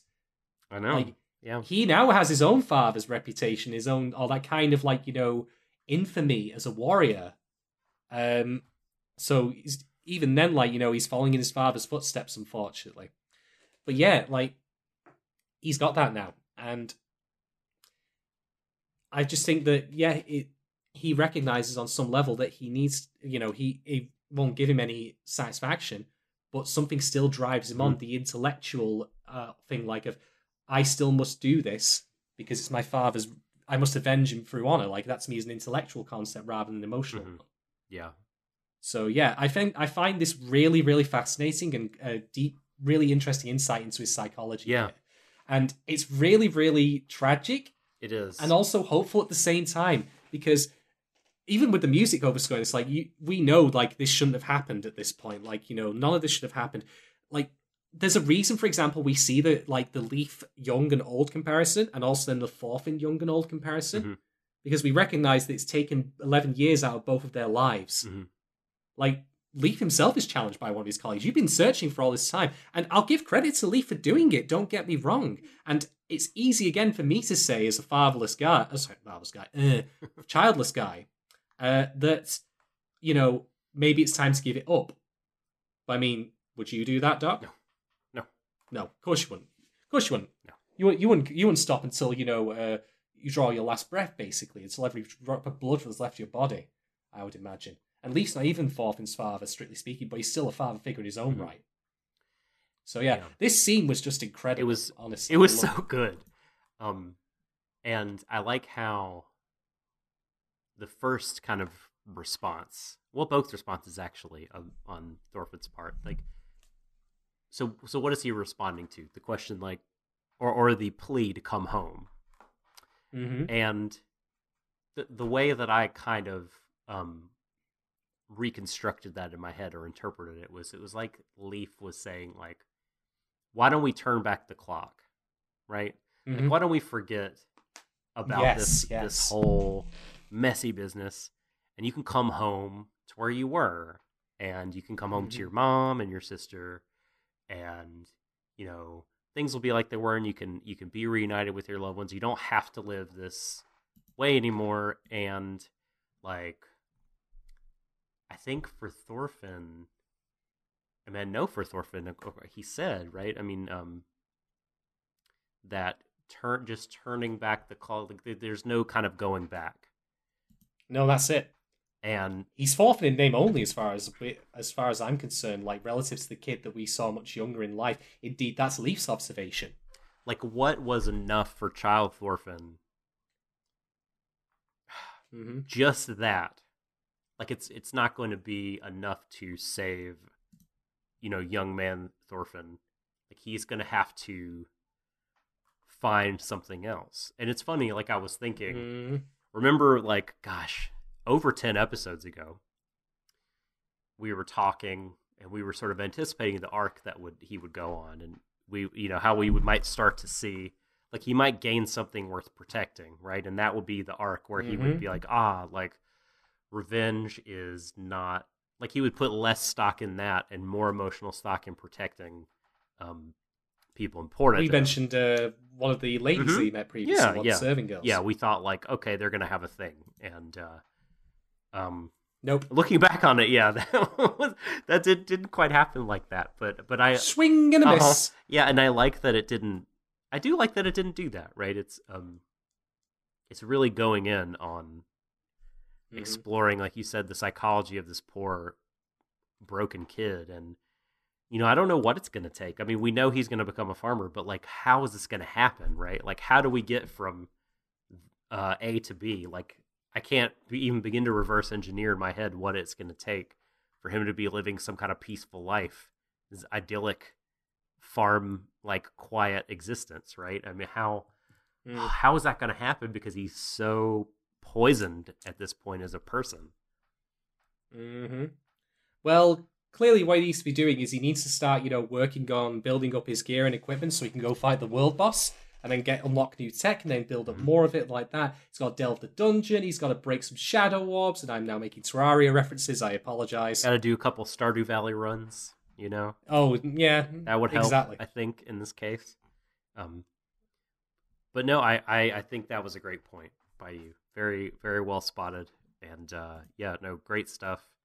I I love the scene a lot. I thought it was Mhm. really just crushed by Yeah. the voice actors here and the director. Uh, yeah, the music The all music, nailed. Uh, mhm. the facial facial expressions, all of it. Yeah. Everything. Again, the money's going where it needs to right here. It sells it perfectly, and in a way, like you might think stuff like played out exactly as I expected. Thorfinn's like you know angry, like pure rage boy. Mhm. Of course, he's gonna like yell at Leif and tell him to go fuck himself and all that.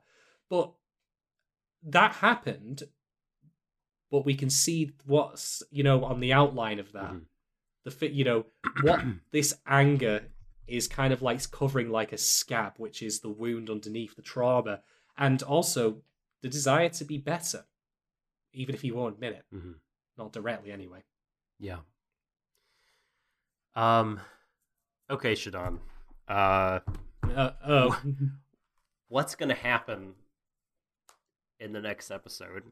How the fuck is this duel gonna turn out? Because because we think that ultimately at some point, if no other reason than the march of time, Thorfinn is gonna win this duel. uh, mm, I have achieve, a theory on achieve his satisfaction or no it won't be satisfying but like do the thing he wants to do or that's in play Get his, to- get his, get his Pyrrhic victory, right basically, right yeah. that's in play Uh, but- I have a feeling on this. But it's also- I have a feeling. but Askeladd has proved himself indispensable to the prince and you can't see him going yet i mean it's he's nowhere near the, the, the, Canute is nowhere near achieving what he wants to achieve and i think we saw in the throne room that he needs Askeladd to maneuver uh, through the life of the court and and the intrigues and all the um the eloquent speeches and everything that you're gonna that you're gonna need. He needs that guy on his side because um his kind of uh appearance and determination and strength of ideals will win him some followers like Thorkell, but like it's not going to help him survive. By the way, can I just point out when you mentioned Thorkell, there's that wonderful little like image of him and Canute on the map that splits and Thorkell's throwing double peace signs up. I'm like, that's why you know is fiction. Because Thorkell would never throw the peace sign up. Dude, can I just say I'm just saying. Did you see? Please go back and look at this if you didn't see this. During the duel, right b- before, uh, before the duel of Bjorn and Askeladd happens, when Askeladd is talking to the prince and saying, "Hey, we're gonna do this duel. You're gonna be the witness, but I have to do something first. There's a shot of Thorkell in the background grinning like a fucking idiot. It's yeah, I know. I saw that. It was great. so- For, for- I'm surprised he's not there with a bag of popcorn. Either that, or, or turning a spit roast hog or something like yeah, just the anticipation. exactly. Just like a It feels- of feels- lamb eating it. like I don't I know we don't get fan art often on Warrior Death Show, but like if you want to do fan art of like Thorkell attending like a baseball game with like a foam hand or something hmm or whatever, you know, for him waiting for this duel, I will I would Man. love it. I would absolutely love it. It's too good. I love Um, that shot so much. God. Well, I'm gonna answer your question, Doc. Okay. I have a theory. Right. So recall that Canute says in this episode, the duel's over when I say. Canute's not gonna let I know, die is- even though yeah, yeah. yeah. Thorfinn's gonna win this time around. Uh, despite the fact that he's now got his knife like in his crutch for some reason, Dude. like he's turning into fucking Voldo. what a what a pull from Soul Calibur. I know. Okay. Well, that's one. That's one way to get up the tier list anyway. But um, yeah, I think that Thorfinn's gonna win, and Canute is gonna say, "Nope, no, you don't get to kill him just yet." Thorfinn would kill Canute. he doesn't care. Well, he's got. Well, the thing. The thing is, though, Thorkell's there. That's true. you know. That's true. Yeah, Yeah. I think. I think that could intervention could happen. Yeah. Uh, and I'm going to go one further. do you think Thorkell is gonna this time hurricane kick instead of the Shoryuken? No, he's gonna he's gonna pull Zangief's command throw, whatever it is, the spinning the spinning hurricane. Yep. I can see I can see him doing that. Yeah, uh, but I'm gonna go one further than that. Uh, I reckon that once Sweyn is dealt with, Canute's gonna be the one who kills Askeladd. I don't reckon Thorfinn's gonna get his actual full full fat, Yeah. you know, Yeah. uh, win of the day. He's not going to have his little bit of salami. I'm afraid we can't let Thorfinn have a little salami. I'm sorry. Yeah. Uh, he can't. He's not going to get it. Canute's going to have it. That would Canute's um, going to Q cut. Yeah, I think actually, and I may have actually said this before, but like, you know, uh, I feel like in that scenario you've laid out uh, with someone else, someone else killing Askeladd gives Thorfinn a clear path to come out of this well of awfulness that he is in. It's going to fucking break him in the first bit, though. Yeah. He's gonna he's gonna lose his shit Mhm. something fierce over that. Yeah. Um, but then the problem is that since Canute, of course, is going to now be king after accomplishing this, Thorfinn will have no way of fighting back. And I don't know. I think I have a feeling some heinous shit's going to happen. Yeah. Boy. Things are not going to end well for Thorfinn. I think we're going to have a downer. Like you remember what we it was like, like Christmas last year. Another when I was there covering Banana Fish, episode twenty Uh-huh. Catcher in the Rye, and I've got my goofy Christmas hat on, and like, oh, this is a fucking bummer, isn't it? That's what it's going to be like. Man, another one of these. Yeah, I mean it's only two more weeks. We're gonna have Three bummer more episodes every single time Christmas happens. Honestly, on Warrior Death Show. God damn it! Fuck's sake, really. Um, that's my guess. Oh boy. Well, I mean, it sounds it's it sounds. I think I'm on board with that. I mean, it sounds quite plausible to me. It's gonna fucking suck, but it is gonna be. It sounds like it's gonna happen. Yeah, not not giving him that. I feel like, yeah, would again provide a clear path to him eventually, kind of coming around and fixing his life. so yeah, okay, all right, over to you. Right, let's talk about Bjorn and Askeladd's duel. So, I put this as a question in the polls, but I'm going to ask you, Doc. Um, I'm going to give you three answers here, but feel free to deviate and pick, pick come up with your own if you wish. Okay. Why do you think Askeladd missed Bjorn's vitals? And I've got three answers I put on the poll. The first of which is he did it to be cruel to him, Right. to let him suffer in his final moments. Two, he did it because he didn't really want to kill him right away, like a hesitation, Mhm. if you will. Or three, uh, the cop out answer, if you're into that, complete accident. Which it could be, to be fair. Sure. I mean, he did say that his leg, after all, had gone a bit funny, so that might have been why. And indeed, evidence, uh, I'm sorry, credence is paid to him, like leaning on his leg when he makes the lunge for Bjorn. So Yeah. maybe that could indeed be why that happened. It's just that he miscalculated because he's still in his own way injured. I'm gonna go three by way of two. Free by way of two. That you reckon that he was mostly accidental, but also didn't really want to do it. That yeah, he had that hesitation uh, mentally, and so that that led to the fuck up. So I, as as cruel of a bastard as he is, I mean, you can't. I mean, that's just awful. just be like, well, you can suffer. Oh, I'm sorry, I missed your vitals, bro. Whoops. Yeah, I mean, and especially I think like I mean, how could you not be like thrown off if someone telling you, "I just wanted to be your friend, man," and then fight. You Mhm. know, there you go. Uh, and then he's coming at you Yeah. with a sword. Um, man, I. Why do you think this duel happened to begin with?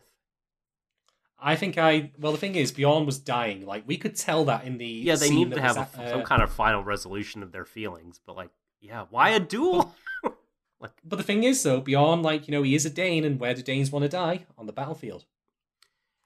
I can't see him wanting to die in bed from a fever or. No, you're right. Like the dying. Yeah. So I guess if he realizes he's gonna die, yeah, he's gonna want to. Yeah, I mean that's why he said it would only. That's why, like, when they were talking to Thorfinn, they said, "We'll be only be a minute," because they knew what the outcome of this was, Yeah. but they wanted it to happen under that pretense anyway, which is ironic when you consider that Thorfinn wants the same kind of thing. hmm And I would argue, I mean, let's get like if you want to get into the serious nature of like euthanasia and all that. You were my and- only friend. Stab. hmm Yeah. No.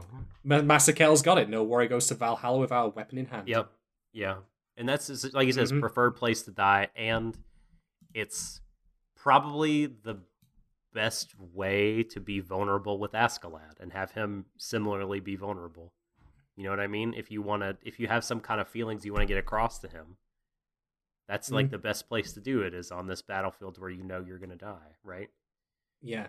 And the thing that's like, first off, it's tragic on the level of just simply that we've seen Bjorn and Askeladd be good friends throughout. Like, whether or not they would openly admit it to each other, like, that's what I would describe them as. Mhm. Bjorn was like one of the few people, if not the only person, who was steadfast with him when they all muted. Yep. He went straight in for it. And he was like, nope, fuck the lot of you. I know where my loyalties lie. And I should, I would be remiss, by the way. Uh, I become more and more aware of people doing a lot of Askeladd and Bjorn shipping in fan art and such. And I bring that, I bring that because often I find, like with fan art like that, where people do shifts, it becomes from a place of understanding of an existing relationship that they feel like could be taken further in the headcanon. And you know what? That's great. I'll come with all the headcanon that you want. Um, and I think that also then shows that people recognize their relationship, which is at the very least friendship, even if that headcanon then takes it further. But then let's go beyond that. Let's go beyond why this is truly awful. The reason that Askeladd hates Bjorn is just because of his association with the Danes. Even though Bjorn himself has fought with Askeladd all these years and proven his loyalty ten times over. I mean, this is why Beowulf brought up that question of like, you know, holding someone, a kid hostage. Like, it's a reprehensible act, and maybe Bjorn wouldn't normally have done it. But he did save Askeladd's life when Thors was about his fucking number. So, war has made enemies of friends here based on their allegiances to countries that both of them, Bjorn and Askeladd, have only the thinnest of connections to. Like, Bjorn's a Dane, but he clearly doesn't give a shit about fighting for his country, and Askeladd's connection to Wales has always been denied him in full, mostly because of his upbringing. And even then, as we've discussed before, like whether or not he's actually fighting for Wales or not, that's up for debate of whether or not it's just an excuse. But nonetheless, you know, the results speak for themselves in the end. Askeladd's duel with Bjorn ends with Bjorn dead, and he does him out his misery after allowing that final moment to say that, you know, he wanted to be his friend. That's all he wanted. It's really, really touching. Like, the music again is very similar to that in mood and tone to that when uh, Leif and Thorfinn are talking, because it is a tragedy.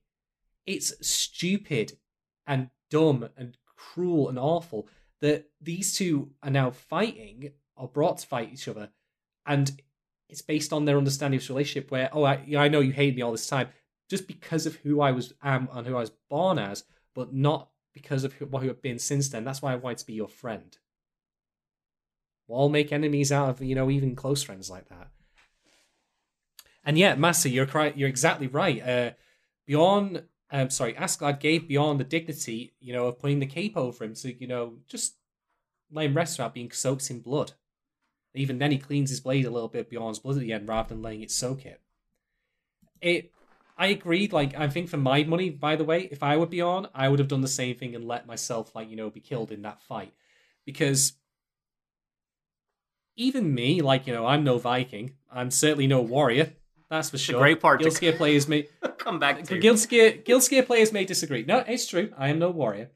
But um, one thing that I am very certain of is that I would not want to die in a bed like, you know, dying from fever or infection like Bjorn was. I'd want to go out, you know, with dignity and pride. And that's what he does in the end. It's a Fair really enough. powerful moment. I mean, the, Yeah. The Berserk refer- the Berserk references for me, you know, they're not thrown out just as jokes. Mm. There is, you know, a similar idea behind it, the betrayal of friendship and all that. And indeed, I wouldn't be surprised if uh, Makoto Yukimura was a little bit inspired by that moment. Oh yes. But hey, nothing wrong with that.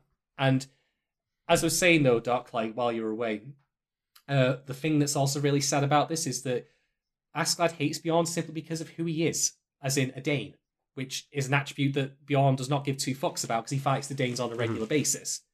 But nonetheless, that to Askeladd, you know, stopped them from being friends in the open sense. You know, Yeah.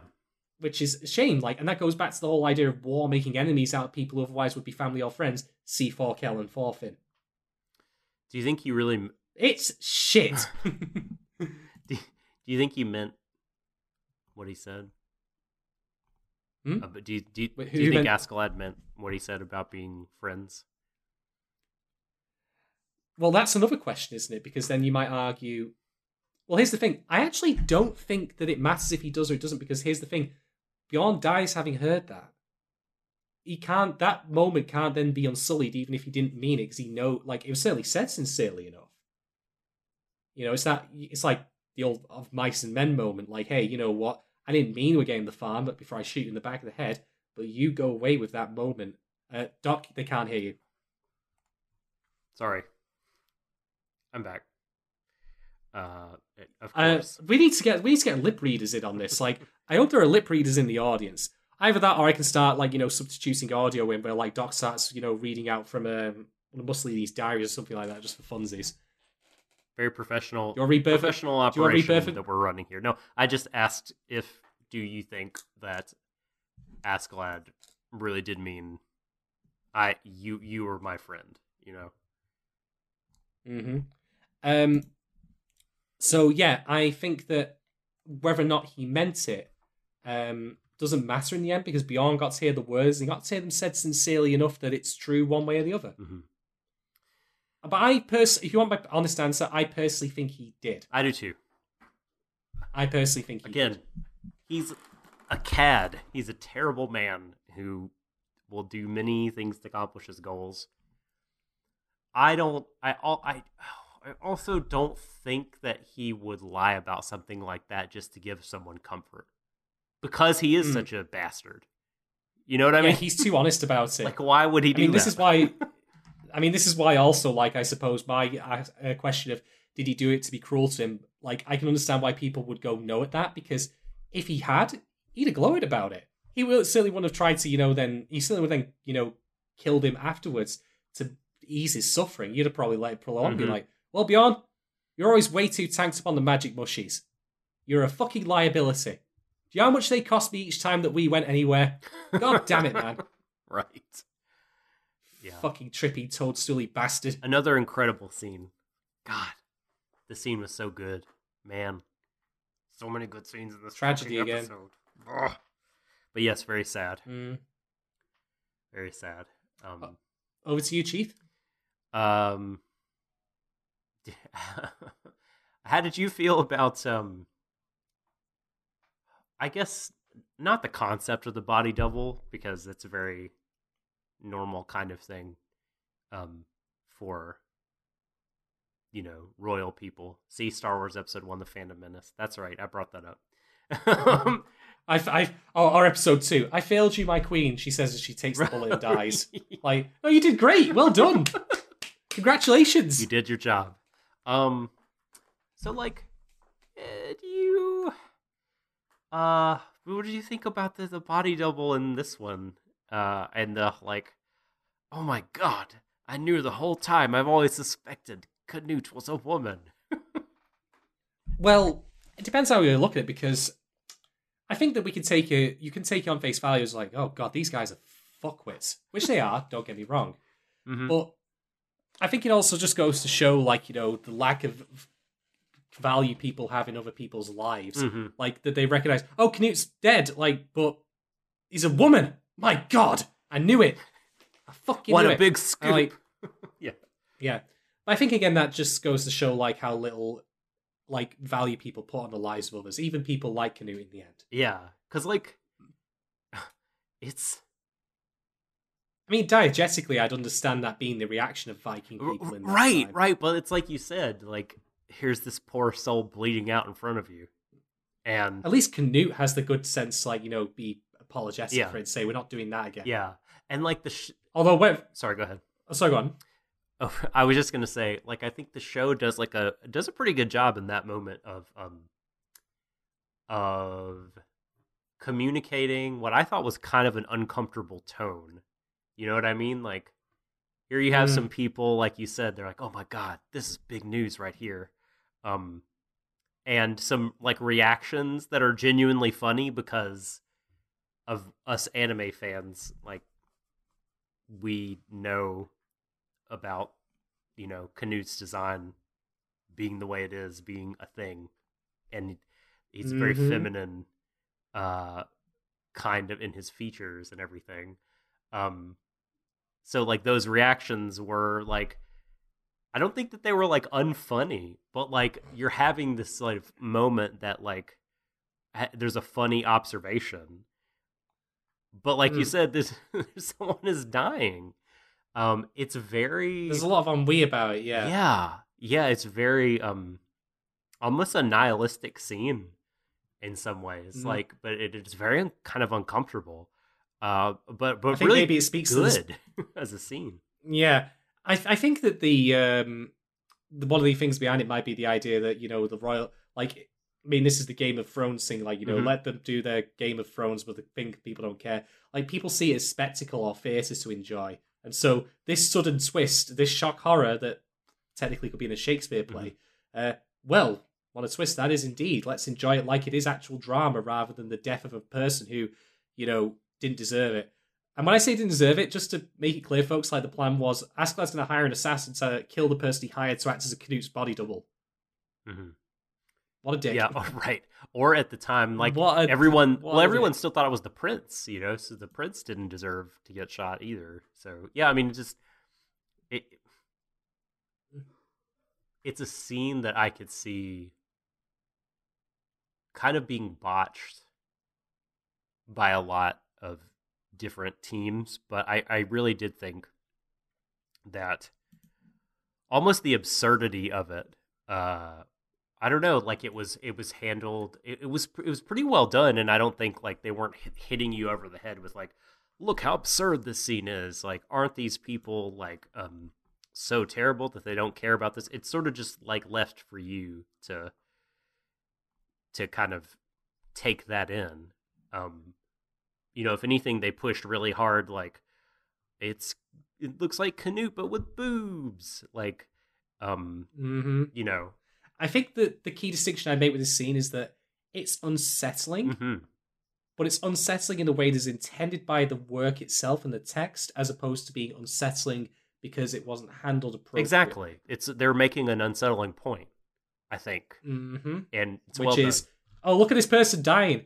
Haha, it's funny, it's dramatic, it's great, it's entertainment for the masses. And it turns out that Canute was a woman all along. Isn't that a thing that's worth talking Mhm. about? Like the fucking gossip mongers. Like that would be the headline. realize I was- instead yeah. of like Canute dies. You know. Yeah. Exactly. Not the death itself, more just the shock revelation. Mhm. Uh, Yeah. Although that being said, it ha- certainly handled, you know, this person was a woman all along better than Kabukicho Sherlock does. Oh man, I'm that That's a, that's a teaser for episode nine. and I have no idea what it's about Oh. yet, so I'm looking forward to this. Okay. It's about it's a it's about taking the audience's heads and slamming them inside the car door for five minutes Good God. and then pushing them down a cliff. If I fucking hated that episode with all the fire in my veins, but that's discussion for a different time. So uh, so hit me with your with your next point here. Uh, I'm actually good on points. Okay. I've said all I really see because the, the two big moments for me were those. Uh, I could say talk about other moments like the fact that you know there's again great design work going into faces, such Mhm. like when we have Leif's flashback, uh, you can actually physically tell that Askeladd is younger in the flashback. And Yep. the thing is, like, it's a question of like watching things over a long period of time where you might not notice that. And I'm sure that that was the case where Askeladd in the past, as it were, quote unquote, looked younger than he does now. But you wouldn't necessarily notice that unless you're paying attention. But this is a very deliberate hard cut from past to present, and you can tell. Mhm. And that's not just because he's got the scar above his eye, which again they've now added in, but also because of the lines on his face, how sunken he is, how gaunt he looks relative to back Yeah. then. So I appreciate them doing that because it would be understandable if disappointing if they were just like, nah, you know, we'll just have the scenery change, but it looks the same guy. But they actually did that. So kudos to Yeah, them for doing it. it's really good. Uh, yeah, detail details are really really solid in Vinland Saga right now. They've got all of that on point and on lockdown, and I hope they continue that all the way to the end. Mhm. Oh, before I forget, uh, I loved. I know it's. I know again, it's like you know really obvious symbolism, but I loved the flickering candle that was dying out in Bjorn's room as a Mm. metaphor for himself Mhm. coming to coming to the end of his life. Yeah. Yeah. I mean, I think that's probably the way that you know that he's really dying.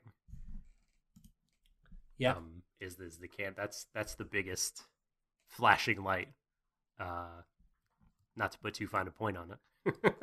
And then Askeladd accident. You know what they could have done to make that even more potent if Askeladd was the one who blew it out at the end. Ooh, that would Sorry, you been a dropped out. What did you say? What they could have done was they could have had Askeladd be the one to blow it out Oh as he leaves. Yeah, that would Oh, that would have been a fucking that, moment. been, that might have been too much. Yeah, that might have been too what on if the he just like that. licked his finger and then put it out? No, no, he just he just knocks he just knocks it over by accident. Yeah, yeah, oh shit! Sorry, Bjorn. I hope you don't get cold in here. totally. um, so I I thought um speaking of Askeladd, there was an interesting in the detail you mentioned. Like, I- I love the way that they drew him in the war room as he's explaining his plans, especially when he concludes the explanation, and he's like, he looks like a like a ringmaster, like a puppeteer, like he's arms Mm. out, like, and he's got this look on his face that makes me wonder, and it- especially given what you said about him being killed by Canute, like, will there be this moment when, you know, those two clash? I, you know, they're in in their um, kind of ideals or their vision, and will will Mm. Canute just be like this? This guy is too clever for his own good. Like he's Yeah. too dangerous even to me. And I don't know, like, uh, because once he's got power and he honors the Welsh agreement, it'll be fine. But maybe leading up to it, right? Like maybe, you know, Askeladd will think, "God damn it, Canute! If you don't do it this mm-hmm. way, you're gonna ruin everything." And Canute will just be Well, like, that's it. "No, we have to do it my way. In fact, I'm killing you." No, I'm gonna go. yeah, in fact, you know, you know what, Askeladd? I'll play it your way for once. Oh, Mhm. how do you like them apples? right, right. Yeah, because Canute clearly still has some moral censor when he seems disgusted at the outcome. hmm Um, which, funnily enough, I think may very well be the way he rules from here on out, which is that his morality now is only in hindsight, which is well, that's too little, too late. Man, it really is like Stark. You know, he a few episodes ago when he had his epiphany, like he felt like so. Um, he was the actualizer, right? He was an Mm. active, like he was the one making things happen, and he feels very dependent on Askeladd right now. And like you said, like you know, I- I'm sure about the body double. He's like, well, you played your part in establishing Vinland, a, a real heaven on earth, uh, a utopia. So you didn't die in vain. Um, you died for the cause, and that's fine. I can I can sleep uh, well enough at night. But like how it, how many more of of those will happen?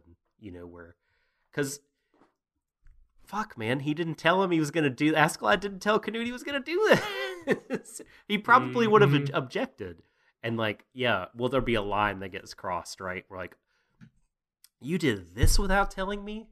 Like, you are so dead. You know what I mean? So, um, I'm interested. Man, wouldn't, wouldn't that be a, wouldn't that be an like you know I've said all this time about Thorfinn having they should have killed Askeladd because of all the awful shit he's done, not least of which being his own personal reasons for doing that.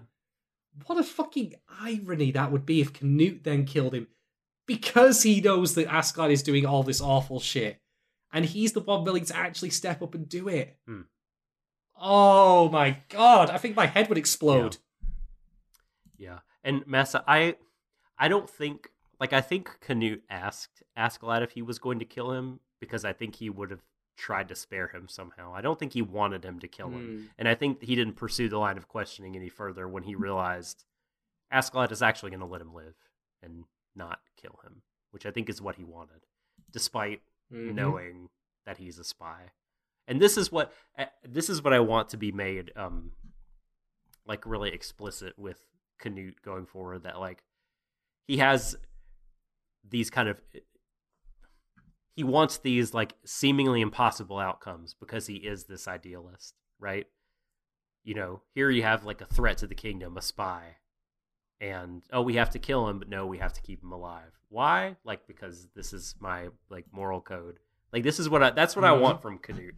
I want him to come into conflict with a, a conflict conflict with Askeladd in this way. um I'm really excited about these last three episodes. I have no idea what could be in store. I mean, I I think uh, the series is a snowball going downhill at this point. I think it's only gonna yeah continue. It's really built momentum. yeah, I'm genuinely impressed how it's found its footing again. It's giving us like what I think it wanted to do, but never did simultaneously. Which is it gave us it's giving us good character work, but it's also giving us the wider messaging of the show. It's not laying one come at the detriment of the other. Now, to be fair, the character work in the earlier part of the show had to be set up before we could even get the wider messaging. Let's be Mhm. honest. Although even in the earliest episodes was stuff like Halfdan. You remember him? I haven't thought about Half Dad in a while, but yes, I remember. him. Uh yeah, he's only third down now. He's he's lost he's lost some Yeah. weight. Uh, but like you know, slavery and all that, like you know, escaping to. I mean, did you and I were discussing in the very first Oh, or second episode about the slave and like Thor's giving him the image of Vinland as a send off, which now ties back to Bjorn and his send off here in friendship with Askeladd. It all comes round again, telling you folks, all links. And then of course we had like the segue into the more wider stuff where we kind of got to see the characters as a group, but from outside perspectives, like with, for example, uh, Anna was it? I can't remember her name. The lady who had the ring, you know, the one ring of power. Oh God, yeah. You remember her? Yeah, yeah. How she, that was a great how she- episode. she'll, yeah, great episode. Not about our Mhm. characters per se, but rather more about how they interact with the world and how they are viewed from the outside. But that then kind of shifted away from that focus, which I've had some issues with. Pacing has not been great, but right now this show is firing on all Mm-hmm. cylinders. The guys who are doing this are doing a damn fine job in pretty much every respect, and I'm really, really impressed with it. I don't know whether or not in the end this show will outshine uh, some of the other stuff that I've seen this year in terms of anime release this year, to be honest. But it's certainly punching quite high uh, at the moment. I've been quite impressed by it. hundred percent. Um, Mhm. I think this like I'm pretty sure I've said this before, but hey, it's always someone's first show. Uh, so I feel like this show would f- have fared so well if it came out um in like the first anime boom period in North America, like in the late '90s, whenever there there wasn't a lot um, of content, um, not nearly as much as we have now, and it would have um, hopefully kind of come out quickly. I mean, there's a lot of stuff that came out piecemeal, but it would be ideal, I think, to get all the show at once and to watch it like as quickly as possible from front to back. I think Binging this one would probably for the I think better, the yeah. flaws will be less apparent. The Mm. pacing flaws, because there's enough would- to I would like, agree. propel you through the middle. Um, in my opinion, that you're given early on. Um, and yeah, I, I think that that would work better for the show. Uh, and you know, today we just there's just such a glut of content that so many good things get get uh, Mhm. passed over and don't get their due. But uh, Yeah, and I'd be remiss as well if I said like you know I joked before about Leif, like you know oh here he is, sir, not appearing in this film, but he came Yeah. back, and it was and not only was it a good payoff for Thorfinn because let's be honest here in this story, Leif's presence is not really for his own character; he is there to serve the purpose of enhancing or challenging Thorfinn's character, which is fine. Characters can be created to serve that purpose. Not every single character needs or even mm-hmm. should, as far as good writing goes, have the same amount of screen time. But what I even really appreciate is not only did they manage to, you know, get that like here's how he challenges Thorfinn, and we got that like stuff that I talked about before from Thorfinn's perspective. We in turn got to see how it has actually taken a toll on Leif's own life, from him wandering the like the known world at the time trying to find Thorfinn, and how there is an argument to be made, even if you don't agree with it, it's still an argument that's worth having that he might have wasted his life doing so. And that's all for a character whose presence in the show has only been peripheral at most, and has only really been to serve as kind of like the wise old sage who sets ideas off in Thorfinn's head, and they still give him that amount of characterization mm-hmm. where there has been a cost to him as well. This is good shit. is. Very good. So, do we rate the episode or do we check on the polls? We'll check on the polls firstly, since I have those at hand. So if you'll just give me a second while I pull this lever here, this wheel over here, and then pull this up here. Yeah, we're very, very old fashioned here. um, so, poll number one for episode 21. Which moral system do you reckon Thorfinn follows? And the answers are 14% say Paragon and 86% say Renegade. Well put. Uh, if anyone wants to start photoshopping in Renegade prompt points, like for example when Thorfinn loses it with Leif, that would be a good time to do it. Um, Leif next will up, remember Paul-. Leif will remember that, yeah. Poll number two. Does Thorfinn realise on some level that killing Askeladd will give him no joy or finality in the end? 57% say yes, and 43% say no. So mixed Mhm. bag here, mixed bag. And I could see it Mhm. both ways, actually. As much as I argue the yes side of it, which he kind of does with that second repeat of the line, I think that, you know, there's having an unconscious understanding of Mhm. it, and so, all the degrees thereof until you actually really do realize it. Uh, poll number three Is Gunnar the worst spy in human history? And, well, this is a fucking landslide, isn't it? I mean, Jesus Christ, like, you know, this guy could could not even, like, you know, get past airport customs if he had to approach the one blind person they had there. Um, which would be 100% say absolute fail. Yeah. Not since And 0%, not since Maxwell Smart. 0% say There been worse. yeah, exactly, exactly. I mean, Jesus Christ, like Nes- Leslie Nielsen, Oh, like you know, in right. the Naked Gun, like he's a better spy than him. Um, episode twenty-one, poll number four. This was a repeat of the question I asked Doc earlier, which is why or how did Askeladd miss Bjorn's vitals in their duel? Zero percent say to make him suffer. Thirty-six percent say reluctance to kill him, and sixty-four percent say complete accident. So Yep, I can. I think that's again like pretty much with the ratio that you said, where it was like you know mostly column C with a little bit of column B. So it makes sense to me. All right, that's the polls, folks. Thank you very much for uh, throwing those out there. Uh, feel free to retweet them, and they will be open for another week. So get your answers in on those. Let us know what you think in advance of episode twenty-two, when well, shit's the fan again, repeatedly. Indeed. Um, so I guess we should rate the episode now. So I'm going to go ahead and say that uh, this episode had a lot of strong points visually and narratively that we have talked about. So I'm going to give this episode 4.75 uh, body doubles who have sadly perished out of five. Mm-hmm. Uh, I'm going to give it the exact same rating. I'm going to give this uh, 4.75 Gunnar's Spy Victory Dance out of 5.